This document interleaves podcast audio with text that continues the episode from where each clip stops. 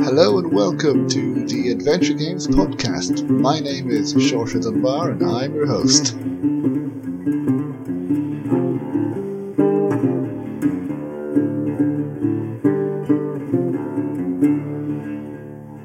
Thank you so much for joining me for this bonus Kickstarter episode of the Adventure Games podcast.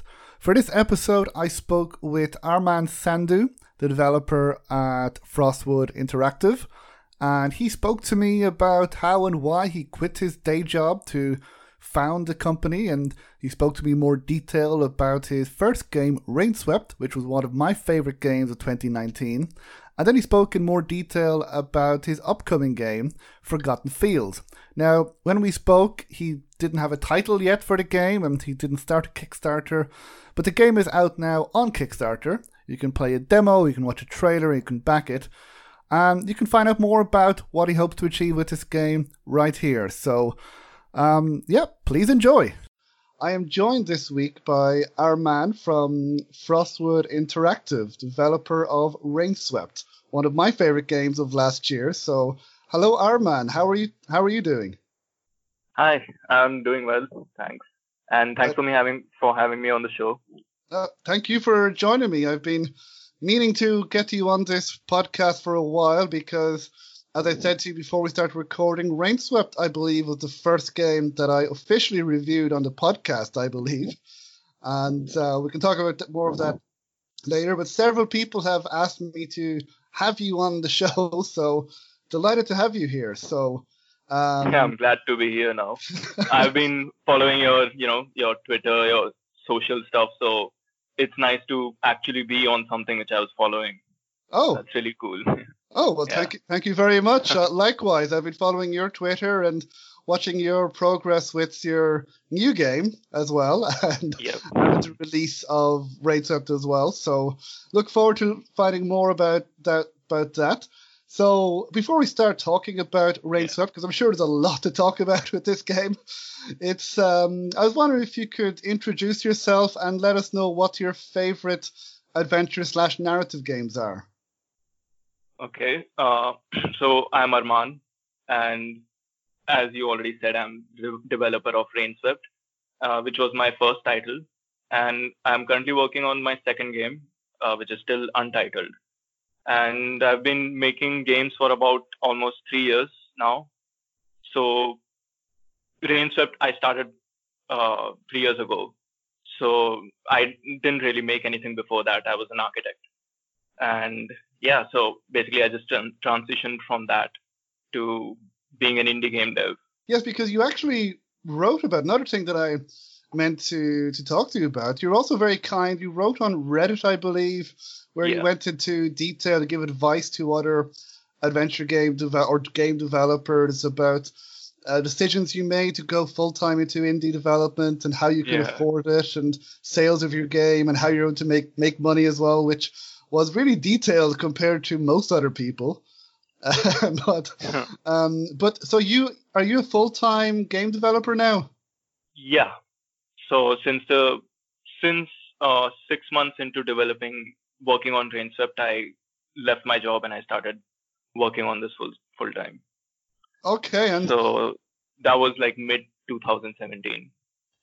Okay, wow, that was a pretty big decision to make to to go from an architect to a game developer. And uh, I don't know if you, you want to say, but uh, do you are you happy with that decision? Do you feel it was the right yeah. decision to? Yes. Yeah, definitely. Like I haven't doubted it from the beginning. So it's one of those things. You know, it's like a big decision, but at the same time, it feels really easy because it's like you're leaving something you don't really have any uh, feelings for to something that you always wanted to do. So, you know, if, even if it's a little risky, little scary, mm. it's still like the easiest thing to do. So it's kind of like that. Right, you're following the dream basically that you wanted to make games and now you're you're going headlong heading into yeah. it. I mean, I did do my research as well, so it wasn't completely uh, kind of a blind thing, you know. So Right. I kind of looked up games and you know uh, games of small scope that only focus on the story and uh, checked out how many sales they made and uh, how much money that would have earned and whether I can live off that money, whether that compares to my compared to my salary at the time. So it was like if I can make something reasonably good, which I think I can, uh, after you know I tried out all the software, Unity, and everything, I was like, okay, I think I can do this, and kind of took a calculated jump after that. Right. No, absolutely. So it wasn't just uh last minute snap decision that you made. Oh, I'm going to go full time. You actually did your research and you Yeah. prepared for it. So Yeah. And um, no, well, I, I would definitely recommend that people read what you wrote on Reddit. I'll see if I can add a link to it on the show notes because you you gave some great advice and you went into really a lot of detail about your your own circumstances, about why you were able to make this decision and why you were able to to do this and why it was successful for you. And Yeah. um, so, but as I said, I do admire you just going straight into it. Like, yeah, this is what I want to do. And um, and I, I for one am delighted because I played Rain, Rain Swept, and as you know, I, I loved it. Um, but first of all, what what uh, what are your favorite narrative adventure games, or or any games with narrative in them? Do you have any favorites? Yeah. So, um, like you might expect, because uh, Rainswept had sort of a point and click kind of a, a look, but not really, but sort of. You know, a lot of Mhm. people call it that. So you might expect those would be my favorites, but I'm not like to be honest, I'm not much of an adventure game guy. So, you know, being on an adventure games podcast, I'm just like I should talk about that. Uh, it's more uh, in adventure games these more recent uh, narrative type games so like you know life is strange yes. uh, what remains of edith finch um, i guess adventure games are sort of different now than what they were before you know the old school ones uh, yeah so my introduction has been more of the recent games. Uh, but overall in favorite games it would be like uh, role playing games anything with a good story. So bioware games you know mass effect dragon age um, then the elder scrolls games fable fallout. A lot of you might say you know uh, like i'm making really small scope narrative type games but these are like very big aaa games with an immersive world and everything so it's like yeah when i try to make something it's like what can i make which you know has those aspects as well so story a good world and everything right. Right. But yeah. don't- yes. in games it's basically for me anything with a good story and a good world Right, because those games certainly do have good stories and great world building as well. Uh, Yeah. That they're, they're they're huge as well. That you just go in and they have you know they're very detailed, Yeah. and and you know with choices as well. And I I just recently, well, uh, time recording, finished Life is Strange season one, which I really enjoyed overall, and I'm still playing the prequel Before the Yeah. Storm, and then I'm going to go into season two. Have you played the prequel? Yes and i actually like it a lot more than this first season Oh, okay. Yeah, it, it's good. It's good. It's because at first I was thinking, why are they making a prequel? We have all this, you know, we know everything we want to know about the characters, but yeah, they still managed to surprise us.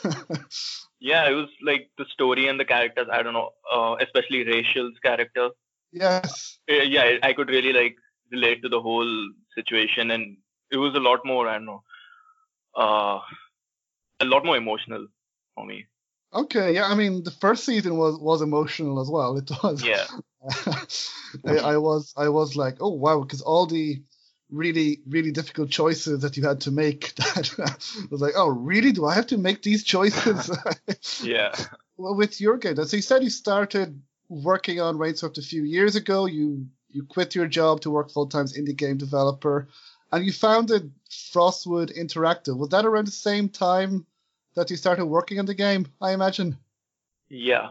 So it was all around the same time. Uh, uh, basically, there was an overlap of about six months, and uh, like to give exact dates and everything, it was like January of 2017 was when I started working on the game while keeping my job, and uh, around May I left the job and just went full time and moved in with my at my parents' place, and yeah. Okay, so so that helped, as you mentioned in the in your Reddit uh, article, yeah. that it helped you pay the bills then as well. yeah, um, keep everything as affordable as possible for the development. Sure, and then it was so that seems like a New resolution to make your own adventure game in January 2017. it kind of worked out like that. I'd been thinking a few months before that, and yeah, this is a whole story. it would take a lot of time to tell the whole thing. Right. Yeah. Well, you actually succeeded in making it because a lot of us, when we have New Year's resolutions, we don't follow through on them. But you more than followed through on this one. and what were your objectives then when you when we first started the studio? What what kind of games do you really want to make, or that's as your objectives to make? Um. So yeah, like I said about you know the favorite games of mine, all these Bioware and uh, my all-time favorite game actually is the first Witcher. Mm-hmm. So, uh, I mean, which is sort of unusual. You always hear Witcher 3, but not the first Witcher. And the story in that and the atmosphere in that, basically, those are the kind of games, story focused, and the world, characters. And so it was the the first Witcher. Is there any reason why? Because as you mentioned, everyone loves the third Witcher. Is there any reason uh, why the first Witcher uh, stands out to you more? I played it in I think 2008 or something, uh, just when the enhanced edition had come out. So basically, I did play it, you know, before there was Witcher 3, and uh, I mean, again, a long story behind why and how I played it. Like, uh, I played Fable before that, Fable: The Lost mm-hmm. Chapters, and I was looking for similar games so ended up at The Witcher, and yeah, the story and the characters like it was very different. Like even if you play it now, uh, it has a very strong flavor, which is still there in Witcher 3, but it's kind of lesser. In the first Witcher, the music and everything, it's really unique, really different, and you know, a really dark world and uh, the great choices and everything. At that time, there was, I think, very few games coming out at that time which had such difficult choices. And yeah, then Witcher 2 came out, and you know, expectations. So after the first Witcher, I was like, oh, it's gonna be amazing. And yeah, so Witcher 3, it was. I need to replay it actually. so, uh, but I think the first Witcher just got its moment to make an impression on me. You know, the first chance. Mm. So then I was always comparing the next ones to the first one. Sure, yeah, I've, I still have to play the games myself. I've just finished reading the books and watching okay. the TV series, yeah. and so now the next the next part is to play the games because I've heard that they're all pretty good, and uh, but I, I want to start from the first one when I finally have time. I don't know when that will be. Third one also. No, I haven't played any of them yet. Oh, that's interesting. Uh, just with adventure games, you know, not considering all these big titles, but just right. with adventure games there are so many, and I very naively thought I could cover uh, all adventure games when I first started the podcast, but mm-hmm. there's no way I can do that. It's, there are there are yeah. so many, which is great. It's it's a it's you know it's great to see that the adventure game genre is once again. It might not be mainstream, but it's still doing particularly well. That's, yeah, definitely. I think it's a good sort of a entry point for a lot of new developers. I mean, I say that as one. Mm, exactly. You know? it's kind of manageable technically. Right. Yes. Now, as you mentioned, if you do your research and plan, it's possible to to become a game developer and be successful. Because that's one question that I that I have or that people have when they speak to me is, do you think it's possible to be a full time game developer? And I said, well, there are some who who are. So yeah, if I think if you plan ahead correctly, yeah. then it would be possible. but yeah. Um, it, but yeah, it's definitely risky as well. Like you might have read it in one of those posts of mine. Like a big advantage I have is I live in a place where costs of living are pretty affordable. Um, you know, like in more expensive countries, you would definitely like I with my earnings, I'd probably need another job. Mm. But living here in India, it's like uh, I can live on this as my only source of income. Right. So there are a lot of kind of you know uh, ifs, ifs and everything. Right. Yes. It's uh, it, again, it deals with your own personal situation because I can imagine if you live in New York or London yeah. or Toronto or or Paris, yeah. it would be more difficult with the cost Definitely. there. Um, but yeah, so then with Rainswept, he started working on this game, and then I was wondering if you could let us know what is the the story in this game. What is the the main setup? For the new one or Rainswept? Uh, for Rainswept. Rainswept. Pe- yeah. So for yeah. people who haven't played it, for people who haven't really checked it out yet, so so just again the the elevator pitch, if you will. Yeah. So basically, it's a very uh, Twin Peaks kind of a murder mystery.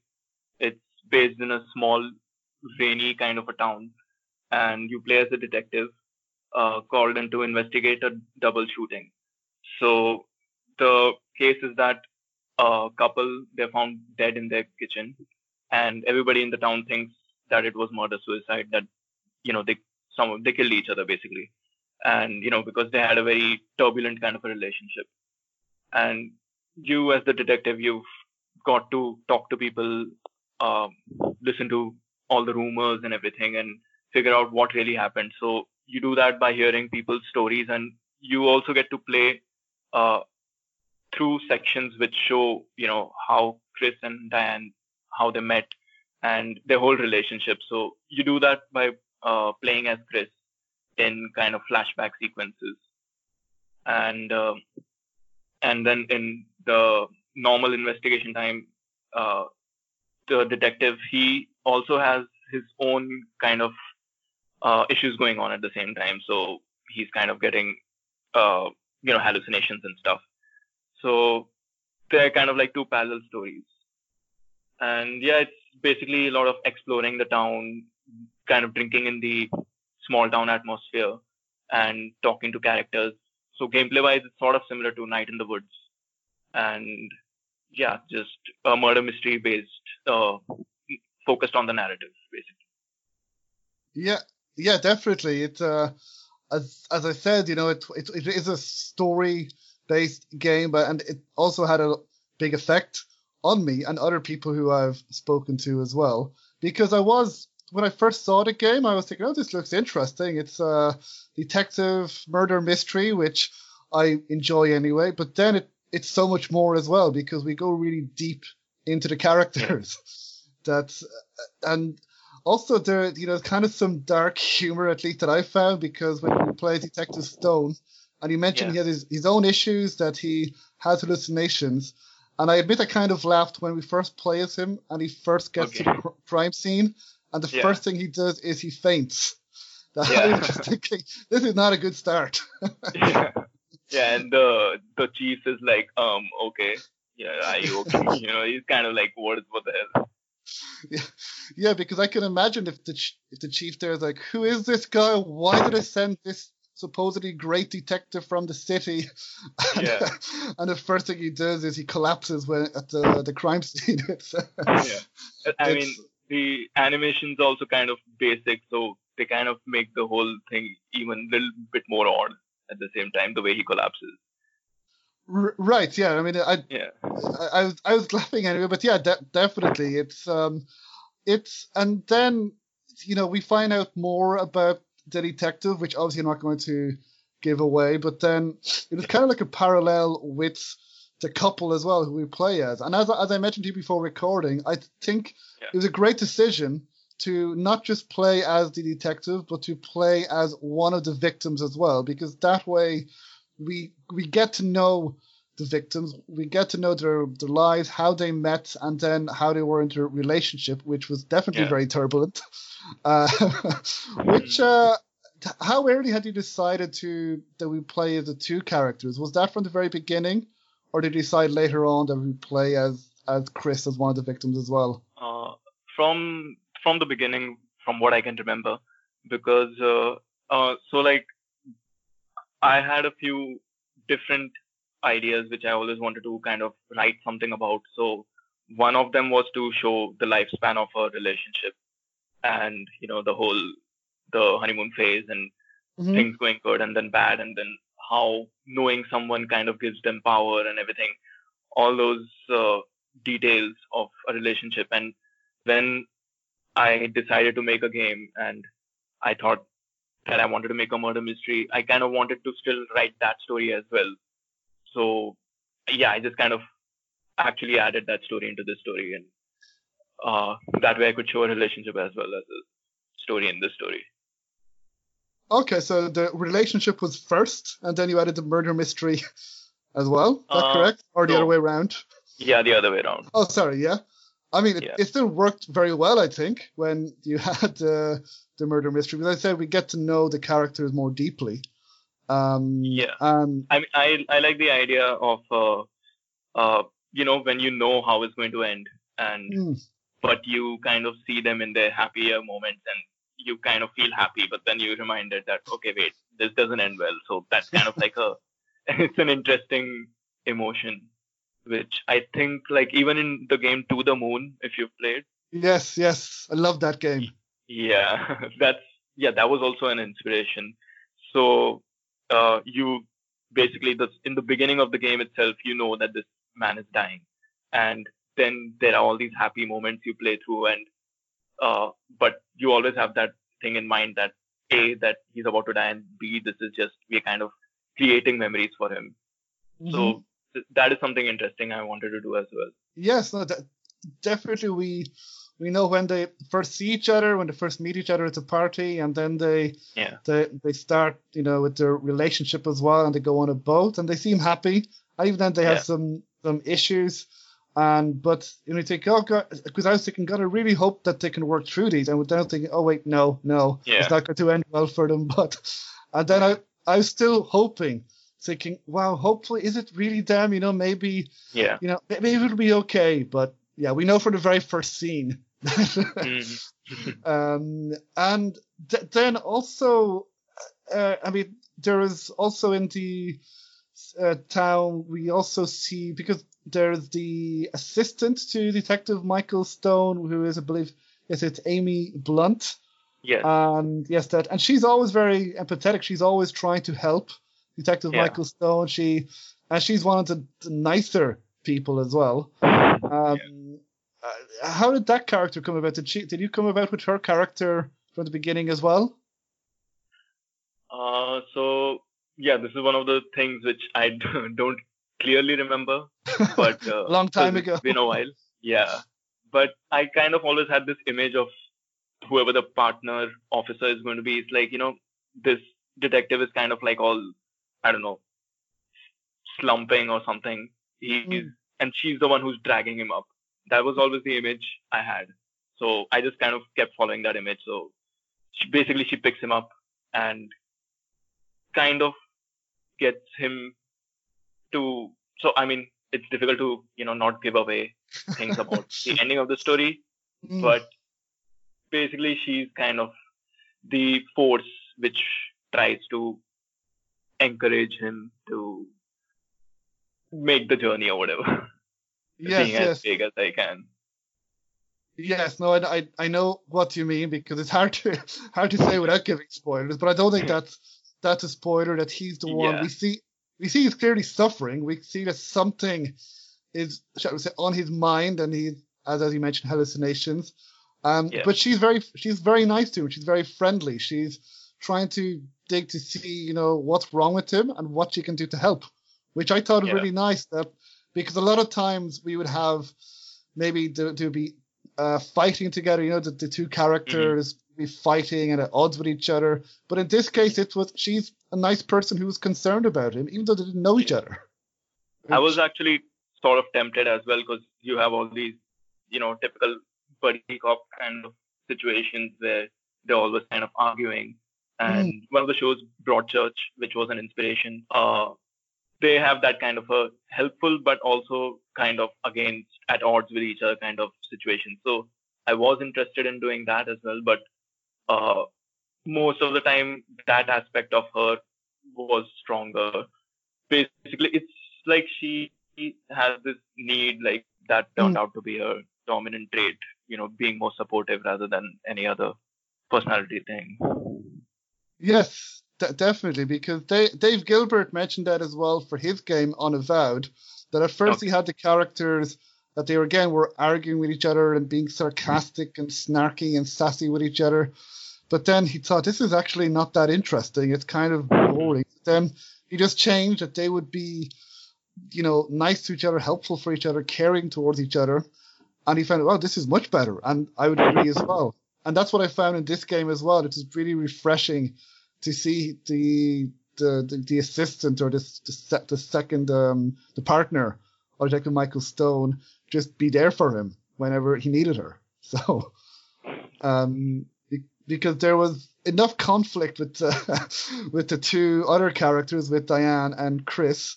And yeah.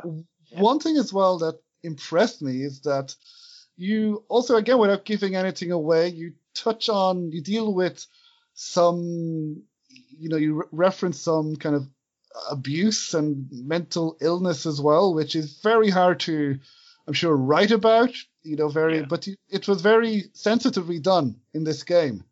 That and also felt very real. That it felt like because I I knew some people like it. That yeah. Um, did you do any research on any of it as well to to do to do this? Yeah, a uh, lot of research, a lot of reading, and uh, I was quite worried actually because uh, you know it is something like you I did what I knew. So basically, it was just you know writing the truth kind of thing. So that was something like okay, uh, uh, it's not like I'm trying to create it for just for entertainment or something. Um, it's what I have seen or what I have heard, those kind of things. So it's at least it's honest. Mm. So that was that was the kind of um, you might say a waypoint um, but at the same time, I was worried, like, okay, I don't know how whether it's been written sensitively or not. And uh, so I was really glad when it, the review started coming out, and they uh, clearly mentioned that they uh, liked how it was written. And yeah, a lot of reading about it um, online mostly. So that's a great thing, you know, like you can read so much nowadays. You don't have to find books and everything and a uh, lot of movies again in movies you kind of have to sort through what also depicts it correctly and what does not um, but yeah and uh, people i've met and experiences i've had kind of trying to tie it all together right because it i think it's we can see that there was research done that because in a lot of cases, a lot of stories, or as you mentioned, movies, especially Hollywood movies, when they try and deal with mental illness or these difficult topics, it's you just think, well, no, this doesn't feel right, and it's it's just no, this doesn't seem like this is how it, it really is. But in this game, it did feel really real, and the two characters, Diane and uh, Chris, believe his name is that they, if, if they do felt like real people that you know they're yeah. three dimensional. They they you know they had their issues, but at their heart they were seemed like good people who were trying to do the best that they could with you know in the circumstances as well. So yeah, that was pretty important to uh, for these two characters to not seem kind of you know uh, kind of villain and not villain or uh, some you know somebody's being completely unreasonable or something like that so the writing process kind of happened over months and months uh, while develop, developing the game. So it was not all pre-written. And yeah, some answers come during development. So one of the things that came is like, you know, why why Diane is acting the way she is and why Chris is acting the way he is. And they kind of basically the reason is they want different things without realizing it. And that along with their uh, you might say traumas and everything it's kind of becoming a very dangerous cocktail and one of the movies which was kind of helpful in that was Before Midnight, Mm. uh, the whole Before trilogy. So one of the I read some article about Before Midnight about somebody who analyzed the two characters, and uh, it's like the dialogues, what they talk about is something else, but the subtext is something completely different, and both they don't kind of understand that because they're not able to communicate it, and that is sort of what I tried to have happen in this. So I haven't seen those movies, but I've heard a lot of good things Okay. about them. So, but but yeah, I mean, from what you're saying as well, that they want different things, but then it's kind of like a cocktail that, and we know anyway that things are going to end badly. But but Yeah. again, that there, from what I remember, there were no like villains and no heroes, just real people trying to get on with their lives. Even though this story is serious, and even though it can get Yeah. dark in places. It's also quite humorous at times.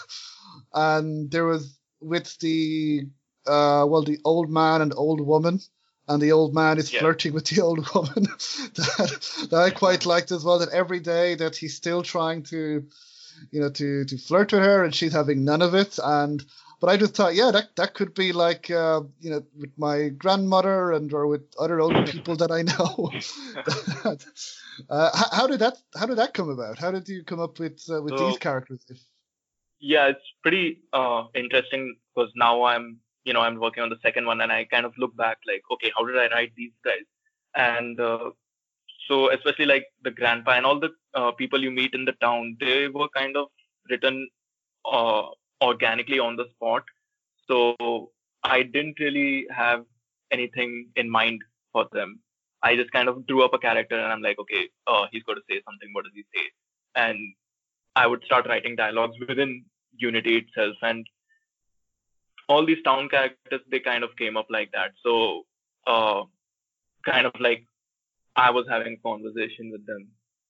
Um, and, yeah, grandpa thing, his personality was like uh, pretty easy to write once I understood what it is. So, okay, you know, he's this kind of a guy. Uh, kind of, uh, I don't know how to talk, take, what do you call it, horny in a way. Uh, horny grandpa. And uh, kind of upbeat.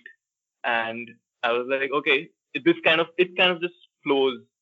And for most of these town characters, it kind of uh, began to flow. And uh, the other thing was like, you meet them every day. So, okay, you can have like a small progression in their daily stories. And so it was kind of a small framework to work within. So it was something I could have fun with in a way because everything else was pretty structured and serious and had to follow a design. So here it was almost like, okay, just anything that is fun and that kind of gives them personality. right? Yes, no, they they definitely did did have that. And then again, it, it was touching at the end. You know, again with no spoilers, but Yeah. because at, at first, you know, they were like, you know, you mentioned the horny grandpa, and Yeah. um, the older one was like, oh no no, and then. You know, it it, it, beca- it became very touching. um, Yeah. but but but I like that as well because it it kind of helped release the tension that it wasn't all super serious. That it Yeah. there was some humor. I mean, this game is not a comedy by any means, but there are some humorous elements as well. yeah, And, and that is something like you know the dark stuff is more interesting when it's along with something funny just seems more real because you know Mm. like life exactly. yeah that you know, I mean, with life as well, like we we always seem to find the humor in Yeah. situations that yeah even even when I was watching a documentary on the First World War, which was very grim, but even the soldiers were kind of making light of the situation and were, uh, you know, they were laughing as well and joking amongst, amongst each other, and it you know shows as well. Wow, you know, we do need to lighten up whenever we can. So definitely yeah um, and definitely it, it helped in in this game. And uh, yeah, no, as I said, the story was really really strong, but I'm very careful not to give spoilers. Um, but then regarding the the gameplay and puzzles, because there were some puzzles in this game, but it, uh, the focus was on the narrative. But just wanted to get your view on puzzles in general? Now, particularly you've played other games like RPGs and that. Um, yeah. what, when designing game, when designing yeah. Rainswept, what, what yeah. was your view on on puzzles? Because there are some people who say that they want really hard, challenging puzzles, and then other people say no, we want to focus more on on the story and maybe more logical puzzles. I just yeah. want to, what is your view on the puzzles when designing the game? Yeah, so it is kind of risky, you know, uh, in some of these stories when a puzzle really breaks the flow and mm. gets frustrating and takes longer than you would expect, uh, than you would prefer. There is that which you'd like to avoid, but at the same time, like I tried, I would have liked to have you you might say more relatively more engaging gameplay, but also you know as a first time developer and not with a programming background, that was also a, a kind of a challenge. So making my first game and you know a lot of there were a lot of things to learn. So uh, puzzles is like they did end up being a slightly uh, lighter than I would have liked, but at the same time they were kind of the most I could manage at that point of time.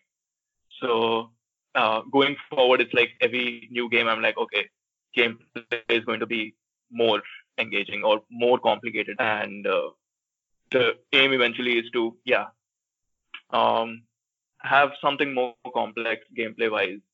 But yeah, I was also looking at games like To the Moon, for instance, and To the Moon is like I don't know as little gameplay as possible. I feel uh, mm. there are some those puzzle sections, uh, not exactly a puzzle, but you have to kind of uh, make a picture arrangement or something like that, which is very uh, disconnected from the story itself, from the rest of the game. But it's, you know, the story was so good for me. I was like, I can just keep, I played it in one sitting, which I rarely do. And uh, so I kind of looked up to that as well, that if they can give me such an experience, then for now at least I should focus on a story which just flows really well. Yes, I, I agree. I think that was a correct decision because as and as I told you, I thought it was incredible that this was your first game because when I played it and I was looking through to see what else you had made because I was thinking this can't be your first game. that, that's the, the story I, I loved so much. And I mean, there were some puzzles in in Rainswept with the, with the boat. Then I believe with the photographs as well. But yeah, yeah. I, th- I think as well that there are other games, mainly older games, where they clearly just add puzzles just to have a roadblock, have an obstacle for no reason. Yeah. That oh, let's here's a slider puzzle for no reason. Here's a here's here's a logic puzzle, and I have no problem I, with yeah, them. I, but that reminds me, I did play. Like I said, I don't have much experience with old school adventure games. It reminds me, I played uh, the Longest Journey, the first one. Mm. Yeah, I think I stopped at around the duck puzzle where you have oh, to. Right. so that's one infamous puzzle. So yeah, I was like, this is a lot. I just keep need to keep looking at guides and everything. Yeah, it's it's a shame because overall I love that game, but I do acknowledge that there are issues with that game. And one of the issues is that particular puzzle, which has become infamous.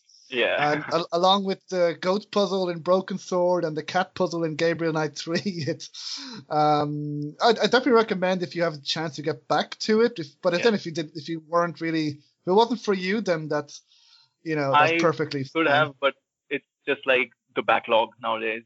So oh, I, like, I know. Tell me about it. Tell me yeah. about it. A hundred games, like they're just waiting, like for their turn. So it's yeah, I have to think a lot before.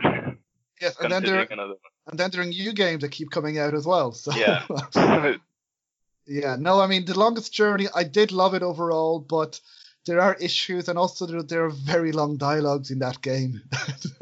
yeah. uh, but I think in your case, with as you mentioned, you don't have much experience playing the old school adventures. I think that may have been an advantage because for a lot of games released nowadays, a lot of the developers are fans of those games, and some of them keep trying to recreate that same experience and keep, they keep trying selling their games as um, oh this is like monkey island and this is to help you feel nostalgic and that's really the main selling point. point and again i think nostalgia of course we're all nostalgic and Yeah. it can be good. But in this case, like in your game, um, Rainswept, it's very new. It's it's not like any of those games. It tries to well, it is something new. It is something unique, and that's something that really appealed to me. So. Um, I think in your case it's probably an advantage. Hmm. um, but yeah, and also with regard puzzles, there wasn't any of those puzzles like in the longest journey, the duck puzzle. So, Yeah. and then if you don't mind me asking as well, what's what's a program did you use? Was it Unity you mentioned that you used? Yeah. Unity and Adventure Creator. Oh, there's the two of them, it's was a it? plugin. Okay, plugin, yes. Yeah. Yeah. Uh, so, I mean, that was one of the breakthrough things because I don't know programming. And uh, again, a lot of this backstory is in one of those Reddit posts. But uh, uh, once I kind of found out about this plugin and saw how it worked and it was all visual based, I was like, wait, I can actually make a complete game now. And that kind of was the moment when I was like, okay, we should do this. So that plugin was basically really, really important, and it's an amazing plugin. Okay, because it's you mentioned you didn't have any programming experience, and this Yeah. plugin helped. But how long did it take you to learn how to do the programming? Did it, did it take a lot of study? because for me, I can imagine it would take a lot of study. Uh, uh, for learning this plugin and Unity, because um, I had never used them before, about six months, four to six months, uh, I was comfortable. The plugin makes it much easier because it's all visual. Like I still don't know programming if you know I, that that wasn't conveyed, and I maybe I'll learn someday. I'm not sure, but I'm still using Adventure Creator and Unity. oh, it's a good good to know that there are those options for people who don't, Yeah, you know, who who don't have a background in programming. yeah, yeah. It- It's like uh, if there is an idea which you know maybe scope it down a little, it can be made these days. Right. And especially like uh, uh, off topic a bit, but Dreams has just come out on PS4, and that's kind of crazy. Some of the footage that you can see, like it's insane the things you can make. So people have made, you know, this cartoony aesthetic kind of stuff, which is how it starts. But people have made re- uh, remakes of like uh, actual AAA games. They've made PTs, recreated it in Dreams, and very photorealistic graphics. So it's like uh, the barrier of you know knowing technical knowledge. It's like almost uh, being moved away. Which is interesting. the achievement is even bigger now that you didn't know programming, but you again you took it upon yourself to learn how to do to program. You were very focused and dedicated. You quit your job, and then you made a successful game. That is, it, it's it's you know you can inspiring for everyone else because it's it's you know great great to see. And then because another interesting thing about this game is it's a side-scrolling game. That there Yeah. aren't many adventure games like it that are just side scrolling. There are more now. You mentioned Night in the Woods as well, and Yeah. there are more games like it as well. But certainly no games that I had played like it. Was why did you decide to make it a side scrolling game? Was that decision made early on, or was it then made later on in development? So uh, one of the major things was uh, scope. Like I could imagine it would be technically easier for me to make, but uh, like I was saying when I did my research for uh, uh, looking up other similar games, a friend of mine had sent me a Reddit post. Again, long backstory. uh, a Reddit post about some guy who uh, made a game and you know earned some money and stuff on game dev uh, subreddit.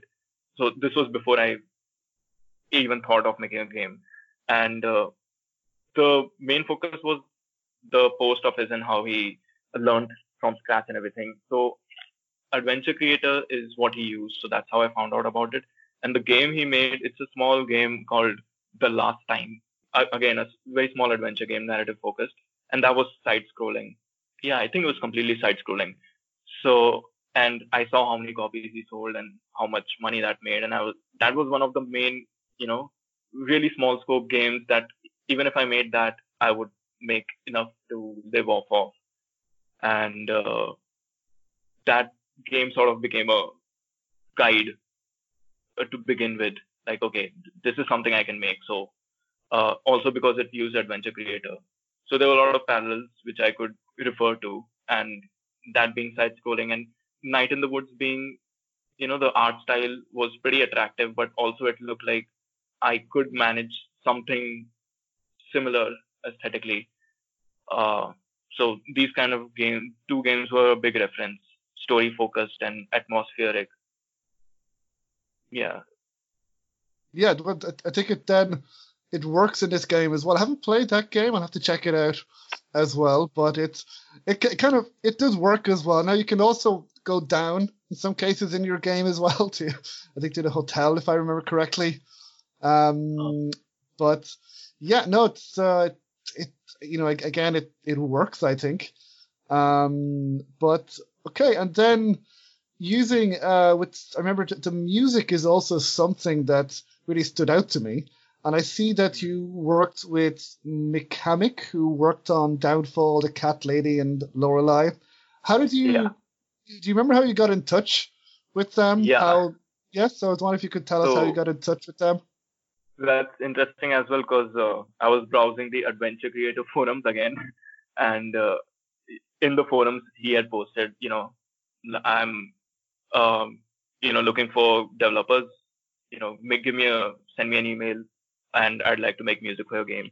So I didn't know who he was, and I just kind of stumbled upon that, and I was like, okay, sure, give, you know, send, I sent a mail, and uh, then I told him about my game idea, and he really liked it, and uh, then he told me who he is, and I didn't really know about the cat lady at the time, but I kind of looked it up, and I was like, okay, this, this game is really good, and his music is really good, and really liked the idea as well. So uh, didn't have to. I didn't have to look for you know anything else after that.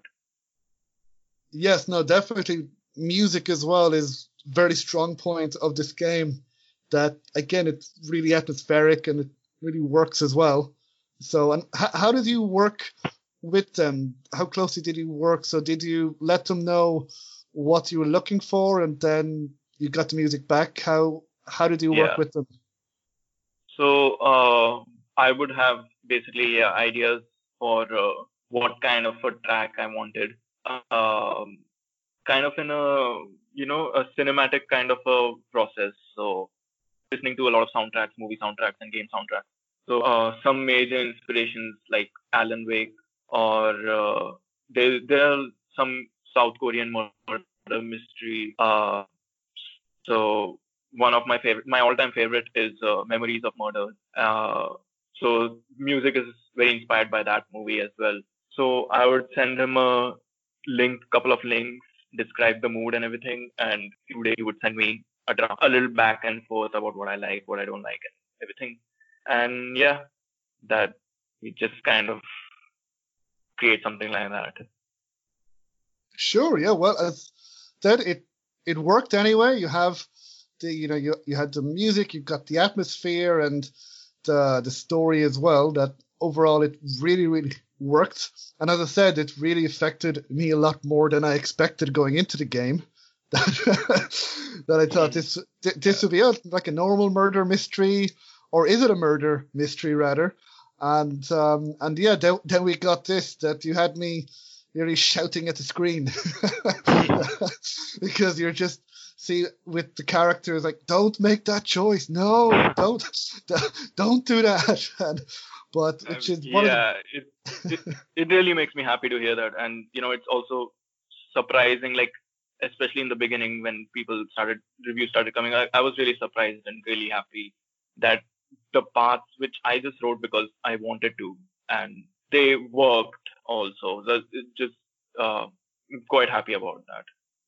Yes, because as we mentioned, it, it's it's ambitious, you know, for a first game, and for it to work as well, for it to have that effect on people for the first game as well, it's it, it is a great achievement. So now I don't know if you are able to talk about it because you're working on a second game now as well, and I know it's still in early uh, stages, and you, uh, you, there's still no title at time recording. But are you able to tell us anything about the new game that you're working on? Is there anything that you can tell us about it? Yeah, definitely. Um, everything except the name, because that's been a really long, time-consuming process. Even with Rainswept, like names are really difficult to come up with. Mm. So, uh, well, yeah, this one is aesthetically almost the opposite of Rainswept in a lot of ways. Uh, first of all, it's based in a very warm, sunny coastal place, and uh, you know, uh, actually, it's sort of inspired by where I live, which is Goa. It's a really small state in India, and uh, the game is just a very relaxing, nostalgic kind of a story, and it's uh, it happens in a single day, and it's about a struggling author going back home and you know reconnecting and uh, reliving some memories, and uh, it's about the process of creativity and passage of time and impermanence and all those things. And yeah, the premise is he basically just has to he's, he'll be traveling back home for a sort of a party at so it's like a very mundane everyday kind of a topic um yeah like uh again not to give too much away but mm. uh yeah i guess no need to go into the details but yeah that's basically the premise of the story Sure. Okay, yeah, of course, we don't want to give any spoilers before it's even released, before it even has a title. that would be the last thing we want.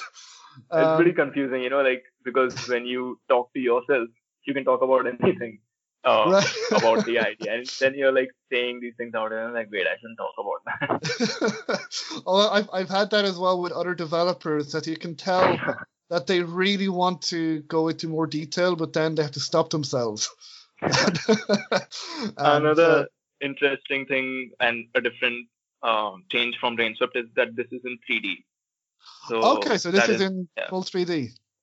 So that is something I really wanted to try out. For me, it's a lot more immersive when the world is in 3D, and uh, it was a little intimidating at first, but at the same time, I was a little bored about 2D. You know, I was like, I don't want to do 2D again. So fortunately, a few months of uh, working with 3D, it became really comfortable. So yeah. Okay, and what is your experience? What is your experience with 3D now? Do you, uh, you know, are there any advantages working with 3D compared to when you made Rainswept in 2D?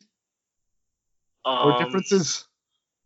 Diff- yeah, it's basically not as uh, uh, not as complicated as I expected, but then again, I'm kind of making a flat style kind of thing, so I don't have to do texturing and everything, so I'm skipping a lot of the di- uh, difficult stuff. But uh, it's uh, it's fine. It's not that difficult. It's definitely more interesting for me because you can create a world, and in especially in a cinematic uh, aspect, it's like you make the world and then you just place you know play around with cameras and the composition comes later. So you can put your cameras anywhere and you can create shots after the game world is ready. I think that's really interesting because in 2D you have to kind of design the frame, and here it's like you can just change the camera at any time. That I really enjoy. Yeah. Right, yeah, no, because it's more cinematic then, I imagine. Yeah. Right, yes. Okay. And well, I see on your Twitter that you have some gifts and some screens as well, and it, it looks really nice. It, I, I look forward to seeing more. And then, again, without going into details of the story, I see one tweet that you wrote. It's that it's an upcoming chill, story-driven indie game with beachy, relaxing vibes and a focus on nostalgia, memories, and appreciating the present. So that seems different to Rainswept. Doesn't seem yeah. as dark as Rainswept. Uh, was that Pretty was that intentional? Yeah. Was that intentional? That did you want to just do something that feels a bit different, that is maybe not as dark, or did it just come naturally to you? I think it sort of came naturally. Uh, basically, this yeah, it it just kind of uh, happened over a few months. So I started working on this at around uh, last year June or something, but I went through like 10 to 12 different ideas uh, and none of them would work. and I don't know, there were like so many different ideas, and I kept starting and scrapping and starting and scrapping over because uh, uh, Rainswept was kind of like a ready-made idea. You know, like as soon as I thought like, okay, let's make a game, the idea was like there because all the things I wanted to make uh, from a long time. Uh, and this I had to like ask myself for ideas from scratch. So, and basically I was kind of going through a block and it was frustrating. So I did the typical obvious thing of writing about that and made the character, you know, a writer who's struggling with a block. And I had just moved. Uh, so, like I said, I live or lived in Goa, which is this coastal place, and I had just moved to Mumbai, which is a very urban, very developed kind of a place. And I was because of that, I was inspired and interested in setting a game in an urban setting of that sort. So uh, if Rainswept was kind of a small town, I wanted to go full, uh, you know, city life kind of a thing. And I tried doing that, and uh, none of the worlds or the artwork was very interesting, and it, it, was difficult as well because you have to draw a lot of detail in you know urban places. And um, then I don't know, I just started gravitating towards making a small coastal kind of a place. I'm like, uh, I came back home uh, this last December and uh, had a really good time. And I was like, forget it. You know, I'll just make something based in Goa. Is what I know. It's uh, it's sort of inspiring me. I'm getting kind of nostalgic about it. So that urban aspect went as well. So it was a struggling author in a coastal place. So it it has ended up being uh, you know opposite of Rainswept, but I think it was pretty subconscious. Right.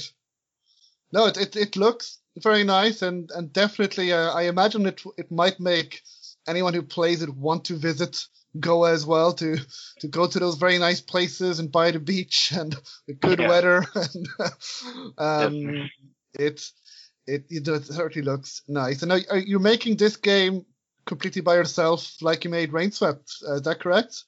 Uh, for the most part. So I am uh, working with some publishers here in Mumbai, and uh, they basically yeah they're doing the publishing stuff, but they're also helping me with the character models and animations because uh, that is something I'm not uh, I have no experience or skills in. It's pretty complicated for me. So yeah, apart from publishing, they're handling that part as well. That's good to hear. And then uh, finally, if you were offered, because I know you're working mostly on your own now and with Rainswept, if you were offered the opportunity to work as part of a studio, do you think you would? I mean, I know there's a lot of if, ifs and buts and all mm. of mm-hmm. that, but yeah, do, do, you would you consider it? Would you like it, or are you happy working on your own?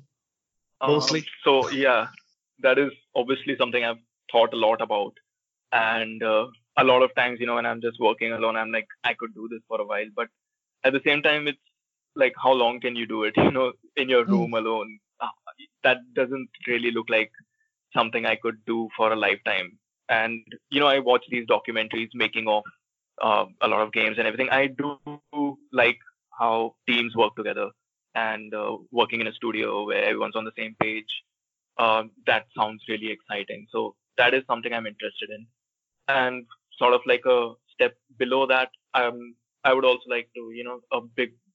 If I'm making a project again alone, I would like a couple of people working with me on the game, maybe some programmers or artists, uh, so I can also scope a bigger game.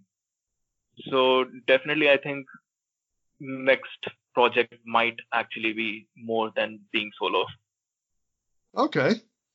Well, we'll yeah. we'll see. I mean, because I well, I'm looking forward to this new game set at the well the beachy game that I think yeah. after Rainswept, I was I was like, okay, whatever you make now, I, I, I will I will get it because I really enjoyed Rainswept and it's it's good to know as well you're doing something different. You know, this in 3D and a different kind of story as well. Um, but well, I'm looking forward to hearing more about it. Um, I think that's all the questions that I have. I mean, I would have a lot of questions with the new game, but I don't want to give any give any spoilers. So I think we'll, we'll, we'll wait until you're further ahead in development. Do you, first, do, you, yeah. do, do you know more or less? Do you have any idea when you might like to release it, or which quarter, or which year, or anything at all, or or when it's ready? Yeah, I do have, uh, you know, very optimistic ambitions of releasing it soon, uh, later this year. That's Oh, okay. what I'm aiming for. So yeah, but yeah, you never know.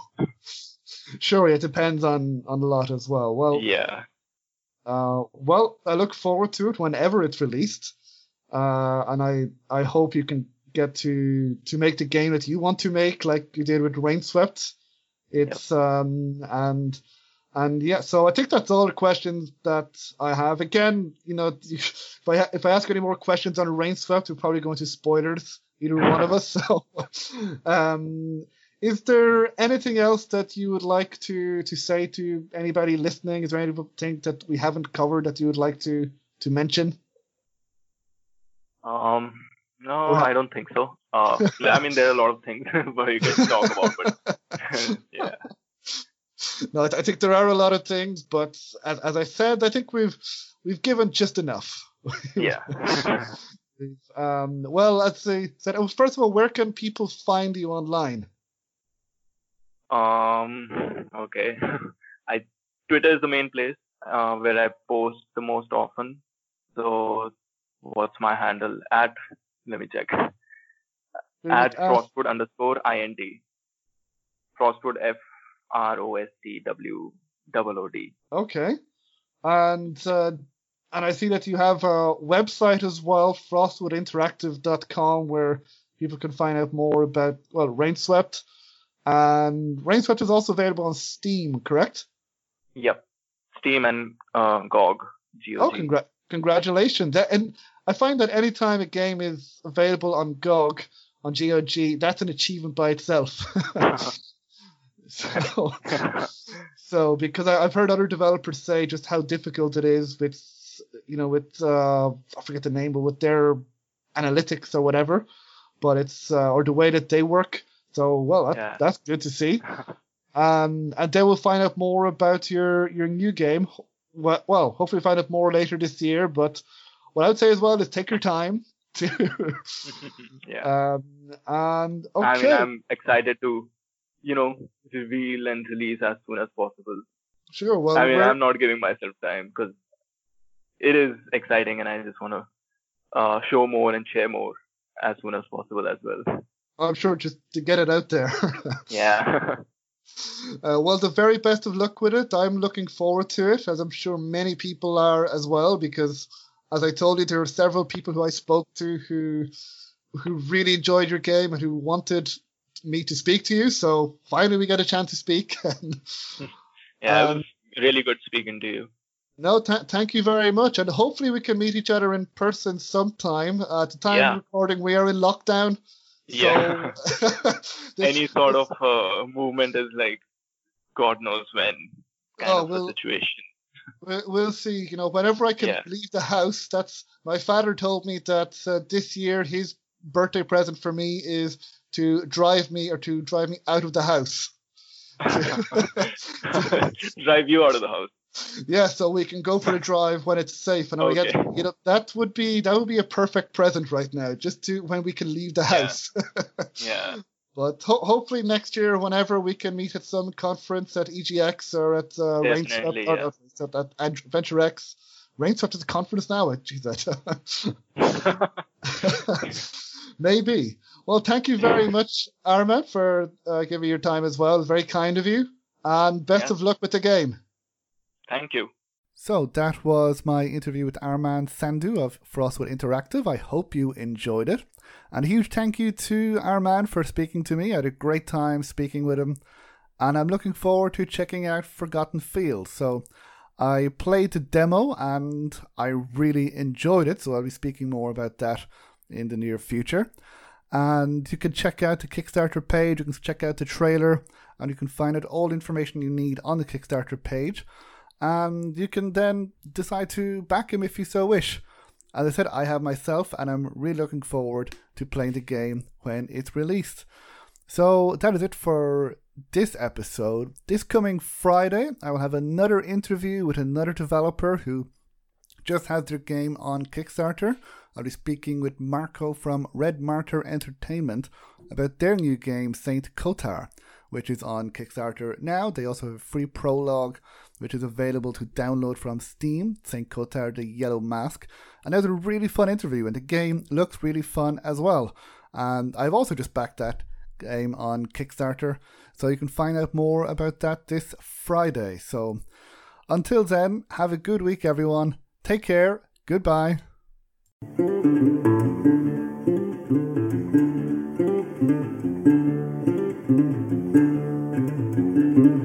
if you like the Adventure Games podcast, then please subscribe, rate, and review. Wherever you listen to podcasts, please leave a review on iTunes if you can, as every review helps, and reviews will help get the word out, especially for adventure game developers who appear on the podcast. Now, you can also follow me on social media. You can follow me on Twitter at Advent Game Pod. You can follow me on Facebook at Adventure Games Podcast. You can also follow me on Instagram at Adventure Games Podcast as well. And we're also on Discord at Adventure Games Podcast. So if you are a adventure game developer or a adventure game player, you can follow us there. So again, please feel free to retweet and share podcast episodes and the podcast to people who you believe may mm-hmm. enjoy it. And you can also find more information about the podcast on www.adventuregamespodcast.com. So until next time, thank you.